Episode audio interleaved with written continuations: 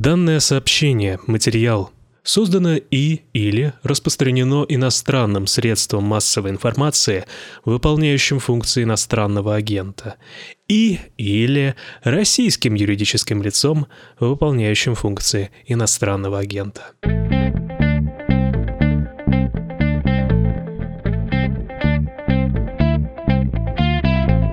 Здравствуйте, вы включили подкаст «Что случилось?». Он производится и издается изданием «Медуза», посвящен новостям, которые долго остаются важными. Меня зовут Владислав Горин, моего сегодняшнего собеседника Дмитрий Левус. Здравствуйте, Дмитрий. Да, здравствуйте. Вы политолог, директор Центра общественных исследований «Украинский меридиан». Долгое время изучаете Приднестровье. Вообще политолог-международник.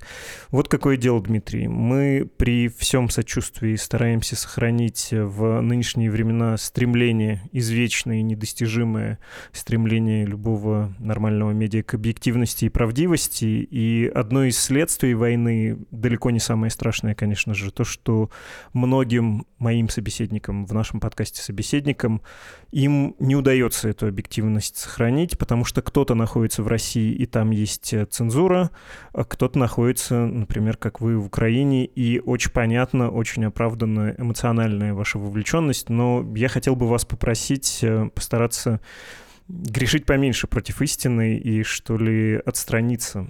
Получится у вас такое? Я считаю, что на самом деле достаточно странное требование, вот, поэтому есть война, есть враг, поэтому, по-моему, все предельно четко, все предельно ясно. С точки зрения профессионализма, я не думаю, что в чем-то я буду врать. Да? Российская Федерация уже сделала столько всего, что о ней не надо врать. Хорошо, спасибо.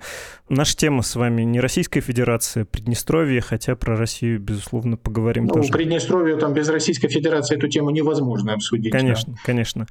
Вы, конечно же, прочитали на днях новости о взрывах в поселке Маяк. Там целью были радиоантенны, передающие сигнал на русском языке в том числе. И, конечно, про Тирасполь вы видели, как в столице Приднестровья трижды по зданию гранатометами выстрелили по зданию МГБ. Я посмотрел сегодня ролик, как на серебристой легковушке подъезжает трое человек, они выстреливают из гранатометов, бросают их, садятся в автомобиль и быстро уезжают. Вы, когда все это увидели и прочитали, вы что подумали? Для вас вот эти удары и в Маяке, и в Тирасполе — это что? Ну, для меня, во-первых, э, вся нынешнее обострение началось не с этого удара. А, это однозначно часть специальной операции, которая проводится Российской Федерацией по дестабилизации региона и по возможному вовлечению Приднестровья как в использование ее территории в войне против Украины, так и может быть для такого дестабилизации и какой-то гибридной агрессии против Молдовы. Почему? Потому что наступление, мягко говоря, развивается сложно в России, и гибридные вещи, там, спецслужбистские, к ним как-то руководство РФ привычнее, поэтому, естественно, такими методами действовать они могут. И началось все на самом деле вначале с заявления заместителя командующего Центральным военным округом. Оно, кстати, было достаточно бестолковое, да, почему, ну, как понятно, военный человек, который, то есть он заявил о чем? О том, что вот российские войска выйдут на границу с Приднестровьем, где угнетается русскоязычное население, и поэтому пойдут дальше, да, то есть совершенно ясно, что произошло, да, человек озвучил планы о наступлении, которые действительно существуют, о взятии под контроль всего юга Украины и, так сказать, выхода на тот плацдарм, который удерживается давно в виде Приднестровья но при этом до конца не разбираясь в ситуации или не считая нужным говорить о том, понятно, что русскоязычное население в Приднестровье не угнетается, иначе это претензия к э, кому? К Красносельскому, людям, которые правят в Тирасполе, претензия к российскому военному контингенту, который там, да, то есть понятно, что он имел в виду, конечно же, Молдову. Это был такой первый звоночек, который свидетельствовал о том, что планы расширения этой агрессии есть. А дальше были заявления Гиркина, который заявил о том, что Румыния готовится к проведению операции против Приднестровья, о том, что там и румынские части накапливаются в Молдове и склады. Аналогичную вещь позже, после Гиркина, сказал и Марков, так называемый политолог, тоже, кстати, о Румынии. То есть о том, что вот готовится решение приднестровского вопроса Румынии, и Молдова тут не играет никакой роли. А после этого под такой информационной подготовки такие физические вещи, причем ну, теракты так называемые, которые, кстати, тоже из-за них торчат однозначно э, российские уши. Да? Почему? Потому что ну, сам по себе этот обстрел. Я очень много раз был в Тирасполе, и я знаю это место, которое обстреливали. То есть Министерство государственной безопасности. Во-первых, понятно, да, что исполнители были из местных, поэтому выбран был специально день, когда в здании как можно меньше людей. Это был выходной день после Пасхи. Да, то есть, вот, чтобы, не дай бог, никто не пострадал. Второй момент, э, вот эти гранатометы одноразовые Таволга российского производства, ну да, тут можно, конечно, говорить, что сейчас они как трофеи могли попасть к украинской армии, но это все равно очень притянуто за уши взрывы на аэродроме, которые то ли были, то ли не были, да, то есть это не аэродром, который уже тысячу лет не используется. Потом взрывы и стрельба в районе Ковбасной, где находится арсенал где-то около 20 тысяч тонн там сейчас боеприпасов и там другие вооружения, да, то есть там, кстати, большой вопрос, а на самом деле каком состоянии все это тоже. Кстати, Приднестровье изначально заявило о том, что никакой стрельбы не было, да, то есть вот это такие неуклюжие реакции. Все это свидетельство того, что за всем этим стоит однозначно Российская Федерация. Несмотря на то, что Красносельский заявил, да, тоже он сказал о том, что следы идут в Украину, но я не скажу, достаточно давно не был уже там, да, но тем не менее раньше действительно достаточно хорошо знал Приднестровье, ну, скажем так, с господином Красносельским я общался, когда он только стал так называемым министром внутренних дел. Это был, по-моему, 2007 год, где-то так. Еще даже полковником, а не генералом был, да, то есть мы тогда общались. И к чему я все это говорю? На самом деле у Приднестровья да, это регион, признанный, допустим, Европейским судом по правам человека, регионом, оккупированным Российской Федерацией. Да, дело Илашку, да, там есть вполне конкретное решение. Молдова, кстати, так и не признала.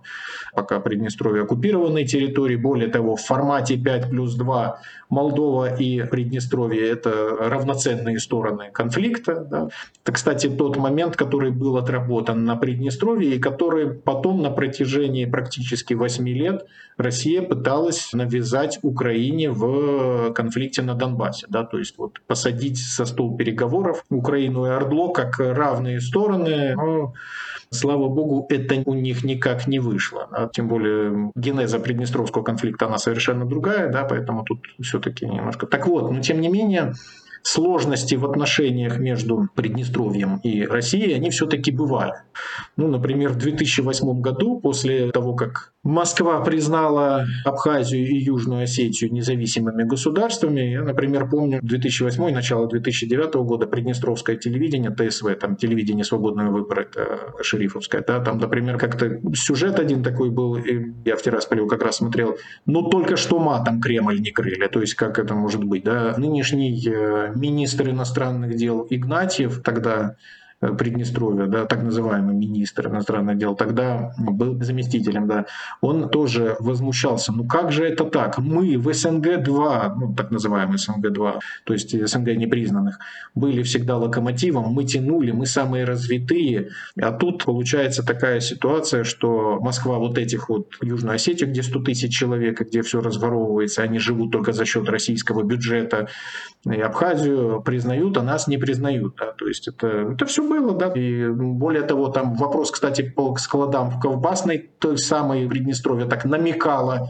Российской Федерации, что неплохо было бы передать контроль нам, потому что, мол, это все принадлежит Приднестровскому народу. Но это на самом деле я бы, конечно, не стал преувеличивать глубину этого конфликта. Почему? Потому что все-таки 2014 год показал однозначно, почти все население Приднестровья поражено идеологией русского мира, и причем в такой очень тяжелой форме, несмотря на этническое происхождение. Ну и, соответственно, психология осажденной крепости, которая 30 лет да, там выстраивалась, то, естественно, она тоже порождает такие очень интересные аберрации в взгляде на мир, искажения, да, такие, которые не характерны даже для россиян. Поэтому это такой очень показательный момент. Поэтому из-за этого не стал бы глубину этого возможных конфликтов да, там как-то преувеличивать. Но то, что приднестровское руководство не заинтересована в такой вот эскалации аж до войны, это как для меня однозначно. И такой глухой саботаж, в том числе вот такими вот высказываниями Красносельского, оно очень сильно демонстрируется. Почему? Потому что, опять же, на протяжении всех вот этих 30 лет, ну, можно говорить, сформировалась определенная такая экология вот этого Приднестровского региона, да, где, с одной стороны, они непризнанное государство, с другой стороны, шеф Москва все-таки далеко, в отличие от всех остальных вот таких подобных проектов, что Абхазия с Южной Осетией, что ДНР и ЛНР. То есть, естественно, контроль там несколько иной экономика более-менее работает. Более того, там, начиная с 2005 года все предприятия были зарегистрированы в Молдове. И основной потребитель, как это ни странно, находился даже не в России, не в Украине. А Молдов Изолит, там, Тиротекс, они поставляли продукцию в основном в Европу и даже до Соединенных Штатов, просто как молдавская продукция. Да, то есть все. Ну и, естественно, тоже, куда же тут деться без всяких серых схем контрабанды, там, возможности то там растаможивать машину, которые там раньше были, да, и газ. Да, газ – это успех Приднестровья, газовая труба, которая связывает Тирасполь и Кишинев. И поэтому тут вот эта взаимозависимость. С одной стороны, есть э, у Приднестровья возможность не платить за этот газ – Молдова признает этот долг как свой, да, хотя тут возникают вопросы, вот сейчас при Майе Санду этот вопрос возник, и взаимозависимость, и взаимные интересы, в том числе те интересы, которых вряд ли можно, да, там, сказать с уверенностью, ну, взаимозавязки власть имущих, да, в Тирасполе и в Кишиневе, вот на вот этих вот схемах, да, то есть естественно, что в один момент в случае эскалации вся эта картинка рухнет. И естественно, что особой заинтересованности в Тирасполе тоже нет. И точно так же я думаю, что и очень многих людей из тех, кто служит формально в российских частях на территории Приднестровья, в Тирасполе, там, в Колбасной, в Рыбнице, там, это люди, которые на самом деле местные, просто с российскими паспортами. А уже говорить о том, сколько людей на самом деле с молдавскими паспортами и насколько все это дело проросло, тоже не приходится. Поэтому вот мы имеем такую парадоксальную ситуацию.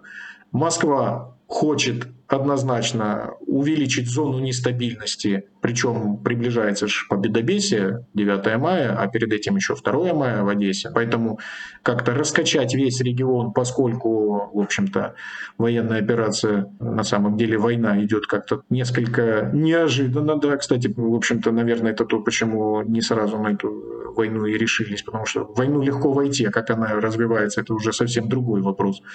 И вот есть желание раскачать регион. Возможно, знаете, как сгорел сарай, гори и хата, вот уже и втянуть в вооруженное противостояние Молдову. Возможно, там как-то зажечь Гагаузию. Хотя я, например, тоже считаю, что если Гагаузия, несмотря на то, что это регион тоже с таким пророссийским населением вот в мышлении, да, то тем не менее без внешнего фактора ну, хотя бы приблизительно по типу там Гиркинского отряда, в самой Гагаузии тоже ничего не будет.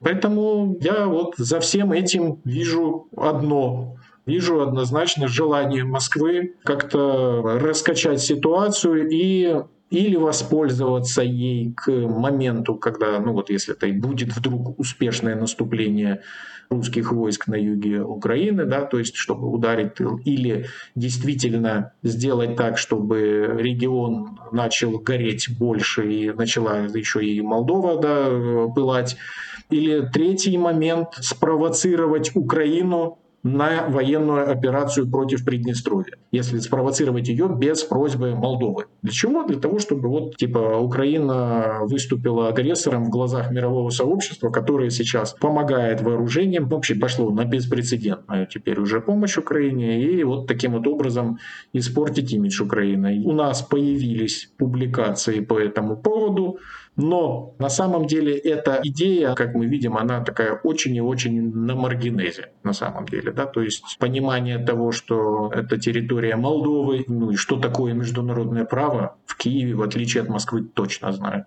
Вы очень структурированно все объяснили, и честно скажу, вопросы, которые я держал в голове, я замечал, как э, можно было ставить галочки, вы на них на все ответили предварительно. Не успел я их задать, да, включая выводы, к которым я хотел с вами прийти, то, о чем я хотел вас спросить в конце. Но, тем не менее, несколько уточняющих моментов есть. Я себе позволю пару технических замечаний. Вдруг кто-то из слушателей сейчас э, идет где где-нибудь гуляет, занимается спортом и будет неудобно гуглить, вы сказали про шерифовский телеканал. Это большой холдинг в Приднестровье, и руководит им местный, ну, олигарх, да, назовем постсоветский Виктор Ну, Кушан. можно сказать, бюджетообразующий, по сути, да, холдинг. Э, почему? Потому что шерифу принадлежит от коньяка Квинт до очень многих предприятий.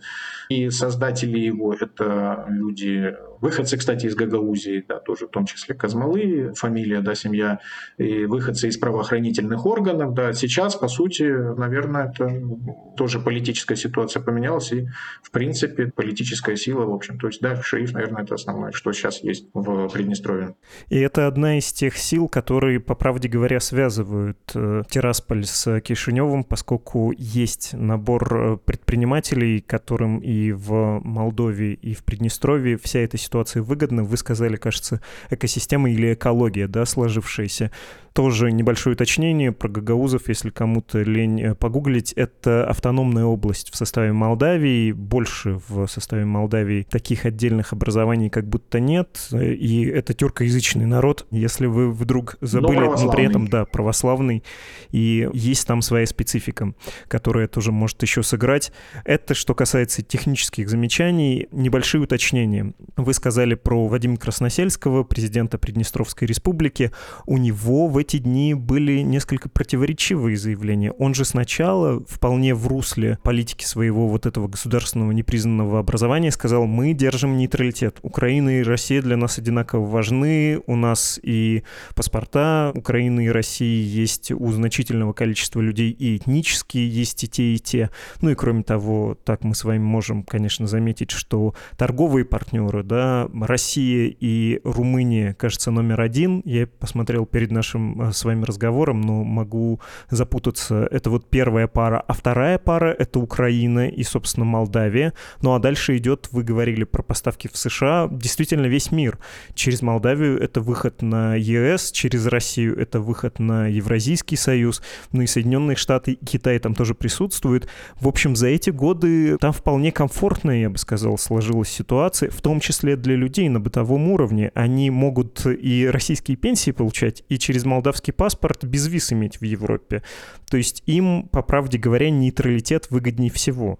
Ну, по сути, да. Я тоже думаю так, что он где-то так и есть. Э, а, знаете, тут парадоксальная ситуация действительно, но э, есть информационное поле, да, информационное поле с таким сильным влиянием местного фактора, то, о чем я говорил, вот оно в 2008-2009 было заметно, но как раз порядок денный, да, как русские. Статус-кво формируется все-таки российским информационным пространством в соответствии с оценками мира, да, но действительно там все-таки другое немного восприятие, и вот эти вот российские пенсии, это как такой дополнительный момент для привязывания Приднестровья. Более того, знаете, ну это так немножко отвлеченно, сейчас мы вернемся к господину Красносельскому заявлению, просто такой, знаете, мазок такой э, интересный для картины. Я помню выборы по-моему, 2010 года, когда Шевчук э, становился президентом, был такой очень показательный момент, кто более легитимен, Каминский или Шевчук. Вот они когда соревновались, то они показывали, кто из них ближе к Москве. То есть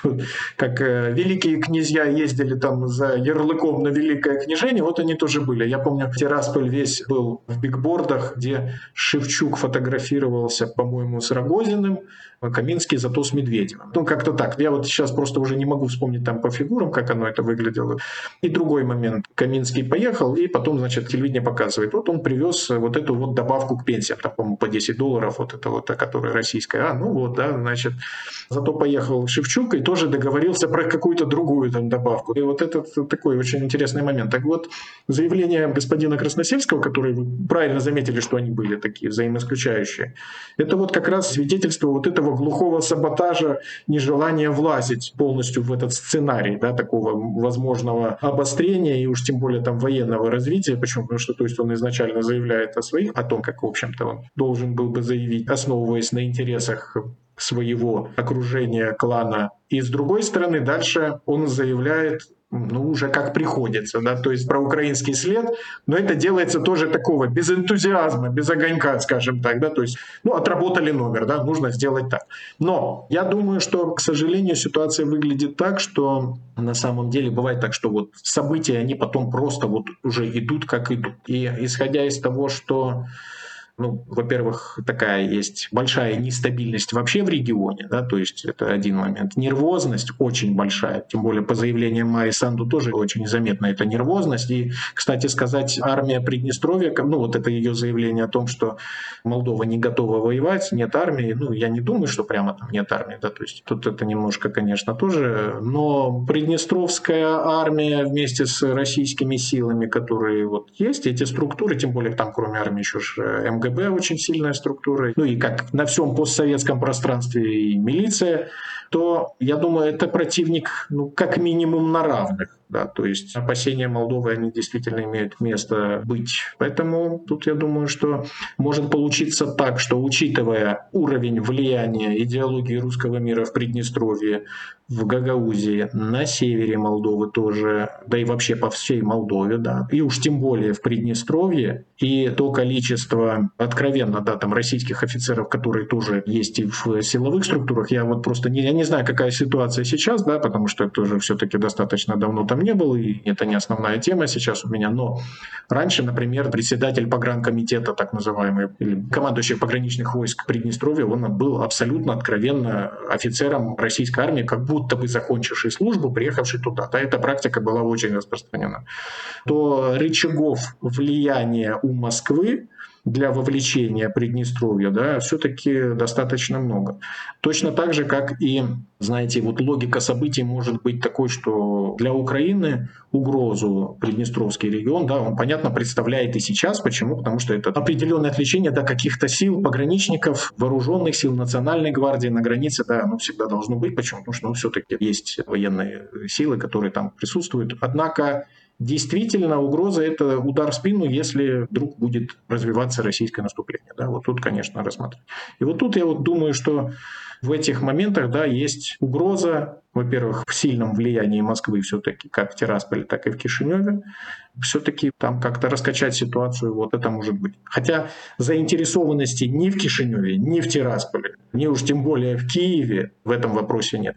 Поэтому, знаете, тут еще интересный момент, может быть, и как шутят, а почему бы не договориться с шерифом, да, и пусть они решают этот вопрос и входят в состав Молдовы. Но тут другой момент, насколько это действительно тоже для Молдовы нужно, поскольку десятки тысяч людей, которые с другим восприятием мира. Ну, вообще, заявление Майя Санду, как по мне, это ну, тоже немножко такой показательный момент. Есть страны, которые не совсем понимают, что мир меняется, и Российская Федерация все-таки может так получиться, не будет фактором, который решает все. То есть к этому миру на самом деле надо готовиться. Президент Молдовы Майя Санду сказала, что в Тирасполе это какие-то внутренние конфликты. В общем, было дипломатичное очень заявление, и вы объяснили, почему это было сказано настолько нейтрально дипломатично. Да, я думаю, в принципе, это объяснимо, да. Еще один небольшой уточняющий вопрос. Вы это упоминали, я бы даже рискнул процитировать, по-моему, это помощник Пушилина сказал, что Приднестровье стратегически важный пункт, там находятся склады с оружием. Украина Украина их хочет даже не ликвидировать, а захватить, потому что там боеприпасы, которые подходят в ВСУ, в отличие от западных. Калибр не тот. Вот он буквально это сказал. Но там, кажется, склад-то есть, но они не особо ликвидные. Можете что-то сказать про аэропорты, склады и стратегическое? Вот буквально сейчас положение, насколько это все стратегически необходимо той же Украине могло бы быть? Я думаю, что на самом деле это такое лирическое да, преувеличение по поводу значимости этих э, складов. Почему? Потому что склады в колбасной, ну, все, кто занимается Приднестровьем, они, это всегда был такой фактор и всегда была головная боль. Вот там сейчас, наверное, около 20 тысяч тонн. Туда вывозились очень разные боеприпасы. В каком они состоянии, Ну, это очень большой вопрос. Там наверняка, да, есть что-то действительно нужное, необходимое, какие-нибудь такие там есть дефицитные снаряды, да, там разных калибров, но я думаю, что они э, реально не нужны сейчас Украине по одной простой причине, что никто не знает, что там есть, как оно выглядит. Есть оценка в тоннах, да, есть оценка там приблизительно, что там есть, и там это большая головная боль. Более того, Украина на протяжении 2000-х годов стремилась, чтобы Россия вывезла оттуда эти склады, и они вывозились. Да, они в 90-е, там, в начале 2000-х они вывозились. То есть был вопрос, э, это, кстати сказать тоже, это такой был момент э, очень интересный, я помню, как служба безопасности Украины российских военнослужащих с этой базы задерживала, когда они проезжая на этом эшелоне, пытались там торговать каким-то оружием. Вот это, конечно, был, был такой эпический момент, где-то в 96-м, 97-м году это было. То есть это было.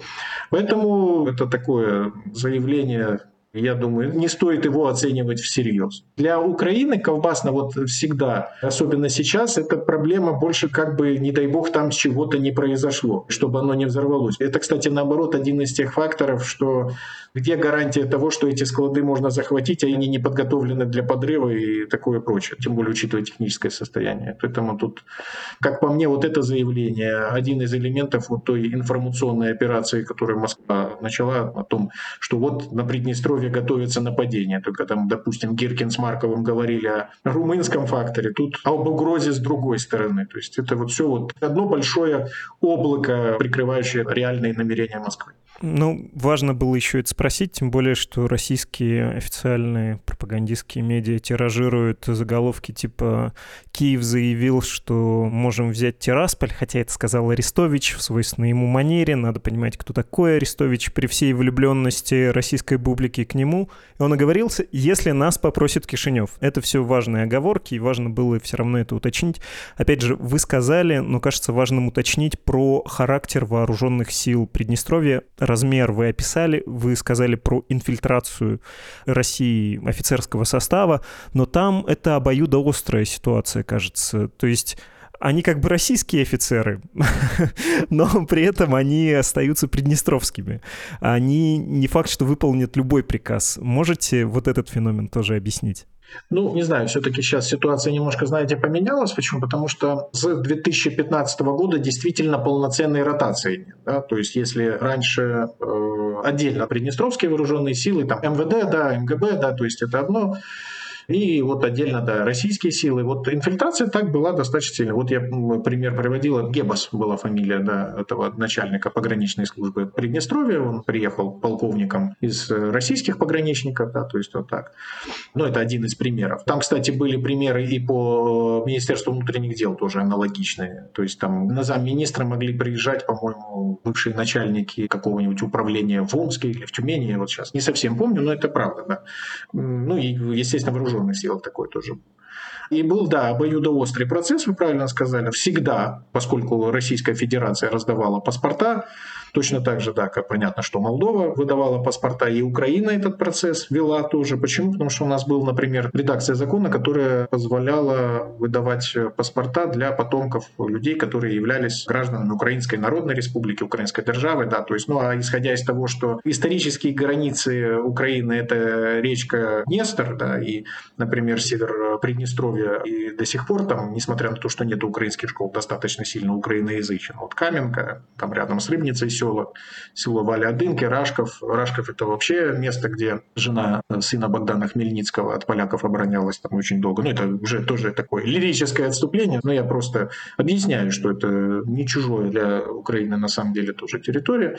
И эти паспорта тоже выдавались. Но естественно, что россияне брали на службу вот своих местных, да, и нынешних этих батальонов, которые там два батальона, там, наверное, сейчас процентов 80, может и больше, это все-таки люди с паспортами, которые вот просто пошли на службу в Российскую Федерацию. В 2015 году, в 2014-2015 до этого происходили ротации. Да, то есть э, в 2014-2015 году Молдова просто перестала позволять въезжать офицерам. Да, то есть те, которые ехали в миротворческие силы, вот эти вот со своеобразным мандатом, которые, да, то есть миротворцы, которые в Приднестровье, это не мандат ООН, да, это не мандат там, Европейского Союза, ОБСЕ, там еще-то, да, это вот э, отдельно выработанный механизм для СНГ, именно конкретно для Приднестровского региона, где есть объединенная контрольная комиссия, в которой четыре стороны, да, Молдова, Приднестровье, Украина, Россия.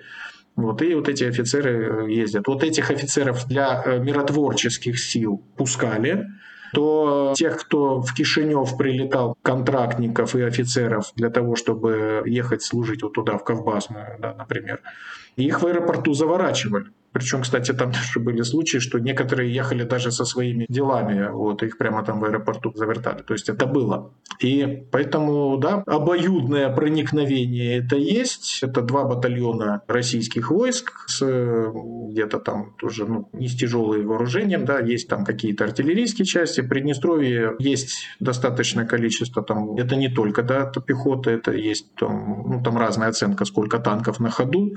На параде 2009 или 2010 года, который я видел, да, там, допустим, около 20 танков ездили нормально, да, то есть как противник для противостояния с Молдовой, да, это серьезный, это тяжелый противник. Рогозин в свое время, когда в 2014 или в 2015 году стал острый вопрос о невозможности сообщения с этим контингентом, находящимся в Приднестровье, поднимал вопрос о том, что давайте-ка сделаем упор на местные возможности, там какие-то бронетранспортеры, чтобы на месте делали что-то еще. Ну, я не знаю, как этот процесс, насколько далеко он зашел и пошел. Поэтому тут говорить не приходится. Я думаю, что основная масса российского контингента это сейчас все-таки граждане России, которые набраны на месте. Понятно. Опять же, вы упоминали, про это говорит не только Гиркин, про активизацию Румынии. Вообще есть и сравнительно объективные свидетельства того, что какое-то скопление войск с румынской стороны есть. Что про это можно сказать, не вдаваясь в вот эти фантазии про то, что сейчас Румыния зайдет и проглотит всю нейтральную Молдавию с Гагаузией, Кишиневым и прочим, ну и с Тирасполем, само собой. Для чего это делается, как это объясняется? Ну, я думаю, что действия Румынии по перекидыванию войск, в общем, они абсолютно логичны. Когда происходит непонятно что, и действительно, может быть, и Молдова обратиться за помощью тоже. Да? То есть это можно предположить. Я не знаю, как э, на это может отреагировать Румыния. Ну, румынская политическая культура, она предусматривает в том числе и решительность, да, это понятно, но есть обязательства и такого характера, там, как блоковые, и по и поэтому я уверен в том, что однозначной инициативы румынской по вмешательству в конфликт не будет. Более того, я даже думаю, что Румыния сейчас будет предпринимать все возможные усилия для того, чтобы обострение не происходило. То есть вот эти планы, которые якобы имеются поглощение Молдовы, ну это сейчас маловероятно, да, то есть я думаю, что тут, поскольку граждане, я просто не знаю, какая сейчас цифра, но, наверное, большинство граждан Молдовы автомобиль тоже получают гражданство Румынии, да, то есть эта интеграция и так произошла. Но говорить о том, что у политических сил румынских, которые тоже не маргинальные, есть какие-то планы там по присоединению быстрому Молдовы, и для этого в том числе решение путем военным, ну, это из разряда такой ненаучной фантастики даже. А реакция, ну, накопление войск на границе, на то, что происходит, это нормальная реакция любого государства, она должна происходить у границ которого происходит э, горячая фаза большой войны. Последний вопрос. Боюсь, что он прозвучит немножко длинно, но постараюсь максимально лаконично и ясно сформулировать. Вы уже вспомнили про планы, которые звучат с 2014 года, и не из уст самых ответственных лиц про вот этот русский мир от э, Луганска до Тирасполя через Одессу и, само собой, Крым. Но, кажется, конечно, сложно сейчас говорить про какую-то рациональность, после 24 февраля она была, в общем-то, скомкана и выкинута в корзину. Но кажется, все-таки вот эта ситуация контроля над Молдавией через контрольный пакет в виде Тирасполя — это максимально рациональная история. Вы упоминали про то, что это было похоже на Донбасс после 2014 года. Это пошло еще дальше, и там тоже в случае с Молдовой есть вот эти разговоры про федерализацию и затянутые международные переговоры, цель которых, ну, в общем, все еще та же самая — держать Молдавию на крючке, поддерживать ее военный нейтралитет и контролировать ситуацию через э, Тирасполь. Но допускаете ли вы, что вот этот план то, что говорил генерал в Центральном военном округе России про цели войны через Одессу дойти до Приднестровья, где русских обижают, что он, в общем-то, реален. Ну, знаете, война, оно такое дело очень неожиданно, да. Я думаю, что однозначно нет. Российская сторона уже показала, да, свои планы, то есть реалистичности, когда не смогла взять Киев, когда не смогла взять Харьков. То есть, понятное дело, что юг, он в таких больших стратегических планах, да, то есть то, что происходит сейчас на оккупированных территориях Херсонской и Запорожской области, где откровенный грабеж украинских ресурсов, откуда вывозится зерно, я говорю то, о чем знаю, да, то есть это да, это правда, да, допустим, грабятся элеваторы, вывезен сахар, да, херсонских запасов, то есть это все учитывается уже в планах, да, то есть я думаю, что закрепление на юге Украины вполне возможно даже не с созданием там какой-то Херсонской народной республики, республики, а с созданием Таврического округа, с включением Крыма, это абсолютно один из тех вариантов, которые в Москве прорабатывается. Почему? Потому что ситуация, ну да, действительно, о рациональности говорить уже не приходится. Вот. Я думаю, что на самом деле глобально Москва уже проиграла, и если и возможны какие-то успехи, то эти успехи будут временными. Агрессор будет однозначно разбит.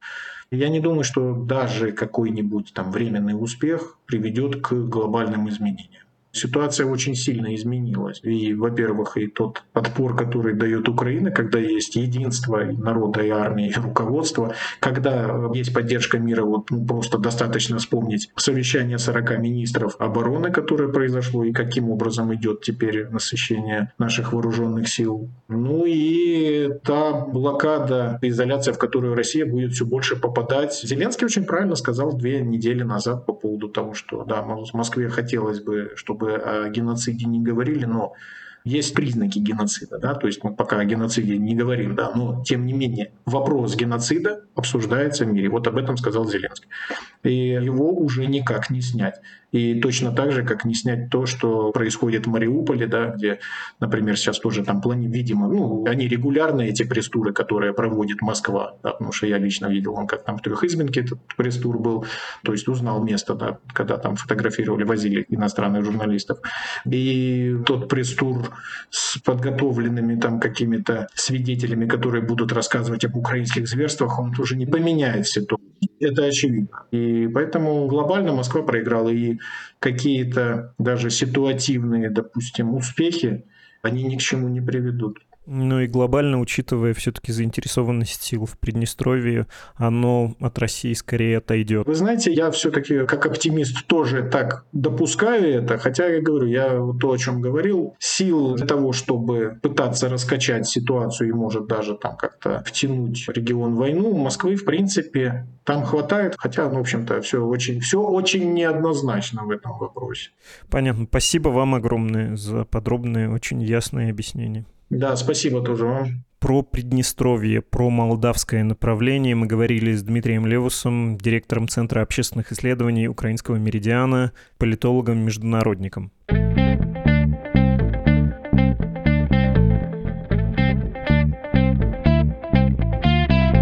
Сегодняшний наш выпуск начал слушатель по имени Марк, он из Санкт-Петербурга. Спасибо большое, Марк, за то, что начитали объявление об иноагентстве «Медузы».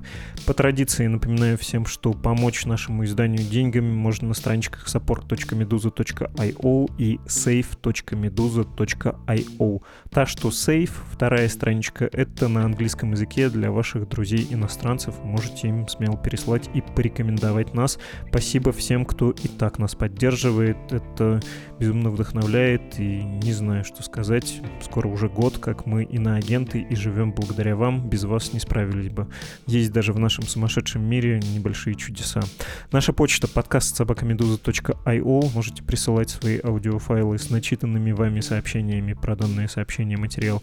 Кроме того, горячо рекомендую нашу подписку «Сигнал». Это e-mail рассылка, которая раньше называлась «Вечерняя Медуза». Если вы на «Вечернюю Медузу» были подписаны, то «Сигнал» у вас появился автоматически автоматически. Если не подписывались, пожалуйста, ссылка в описании, можете это сделать.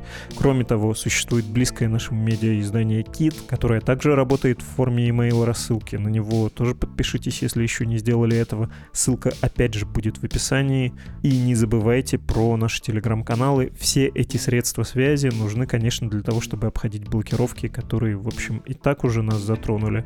Но никогда не вредно подстраховаться, ну и, собственно, оказывать сопротивление антиконституционным актам цензуры. Напоминаю, что вы слушали подкаст «Что случилось?», посвященный новостям, которые долго остаются важными. До встречи!